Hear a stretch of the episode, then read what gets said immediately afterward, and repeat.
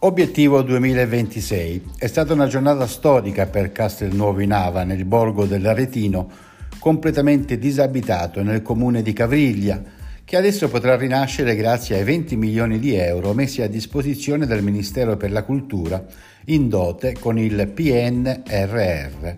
Il sindaco di Cavriglia, Leonardo degli Innocenti Osanni, con tanto di fascia tricolore, proprio per sottolineare l'importanza dell'evento, non ha esitato a definire sabato 5 marzo 2022 un giorno storico per questo borgo. Non ha esitato a sottolineare l'importanza della visita del presidente della regione toscana Eugenio Giani. Esiliati a seguito degli scavi minerari eh, hanno dovuto abbandonare l'abitazione perché la miniera aveva le proprie esigenze, la reindustrializzazione eh, aveva i propri tempi e l'Italia aveva bisogno di questo carbone povero per alimentare la centrale termoelettrica e le acciaierie di San Giovanni Valdarno. Quindi non è un abbandono tradizionale, cioè quando eh, o, eh, vengono lasciate delle abitazioni per spostarsi, per andare a cercare lavoro, quindi in qualche modo un abbandono volontario. Questo è stato subito dai nostri cittadini e dalla nostra comunità ed è per questo che oggi per tutti noi, per tutti gli abitanti di Cavriglia, in particolare per i vecchi abitanti di questo borgo, è un giorno storico, perché con quei soldi andremo a realizzare eh, tantissime iniziative ed è per questo che il progetto è stato premiato e ha vinto su 44 proposte proposte progettuali.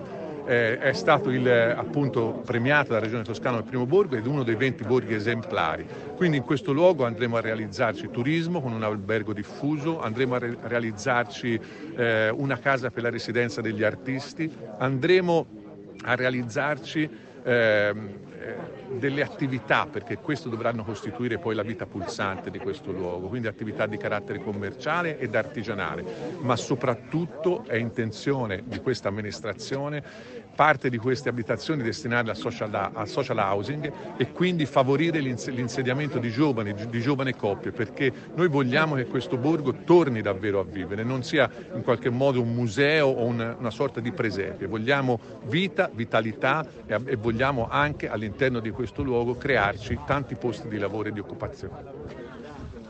Un pomeriggio molto freddo non ha scoraggiato un centinaio di persone a tornare a vivere questo borgo abbandonato da anni. Tanti di loro sono nati qui, tanti i ricordi, i racconti.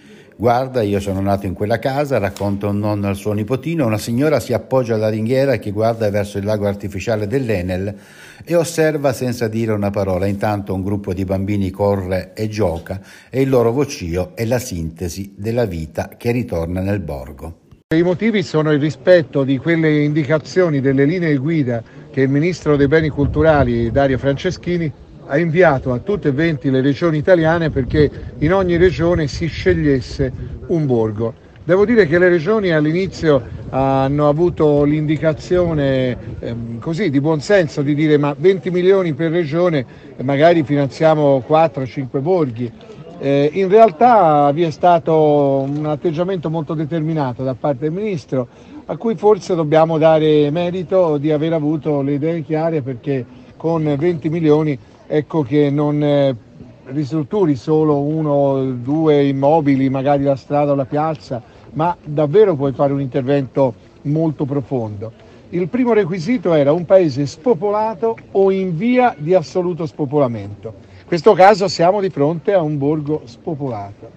Eh, requisiti ulteriori erano che vi fosse la sinergia con quello che significano parchi ambientali o culturali Qui c'è un parco culturale adiacente, bellissimo, che è quello dove viene fatto da anni il simposio eh, e quindi è un parco dove vengono lasciate le sculture eh, di, dei più grandi artisti, scultori eh, a livello internazionale.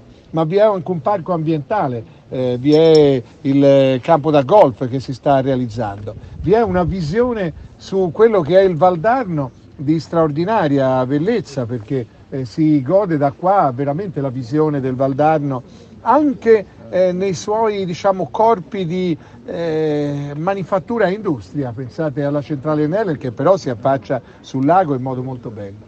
Vi era poi eh, la caratteristica di avere le condizioni perché il paese attraverso questi interventi si ripopolasse. e devo fare i complimenti a Leonardo degli Innocenti e all'amministrazione comunale di Cavriglia perché hanno presentato un progetto molto concreto quanto bello.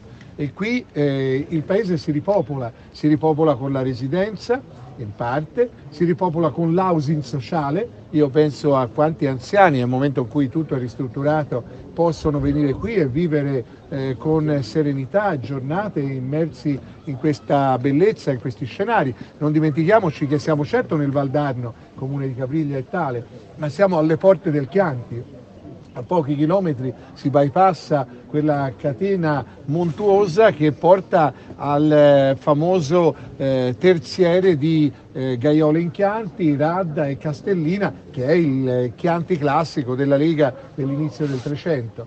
Vi è poi in questo paese una storia che dà un'indicazione valoriale profonda. È il paese della strage, eh, 76 persone morirono all'interno del paese, in quella piazza, in un racconto drammatico che ci è stato anche recentemente dato da Filippo Boni nel celebre libro che parla eh, di questa come la strage dopo Sant'Anna di Stazema, che se sommiamo quello che avvenne fra il 3 e il 4 luglio del 44 a Meleto, a Massa, a Castelnuovo dei Sabbioni, ci rendiamo conto che eh, 200 persone furono uccise. E questo portò chiaramente un eh, sentimento di allontanamento del paese che poi con le miniere, le miniere di lignite, eh, son, si è accompagnato negli anni successivi.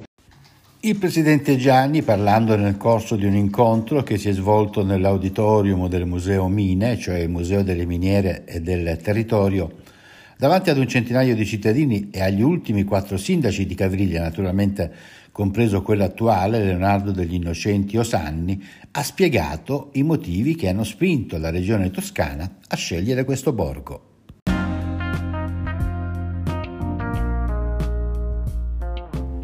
Le case si snodano tutte attorno alla strada che sale verso la chiesa, alcune sono quasi ricoperte dalla vegetazione o con i tetti sfondati. Altri edifici sono meglio conservati e in qualche casa a lungo sono rimasti pure mobili e suppellettili di uso quotidiano. Il borgo, a metà degli anni 90, è stato anche il set di un film Ivo il Tardivo che il regista Alessandro Benvenuti ha dedicato alla diversità e alle persone che soffrono di problemi psichiatrici. Oggi, come detto, è un paese fantasma dove non vive neppure un residente. Gli abitanti si sono spostati in una frazione a valle. Nel borgo disabitato c'è solo un museo funzionante, realizzato all'inizio degli anni 2000 dalla regione toscana e dedicato alle miniere protagoniste della storia di questo territorio.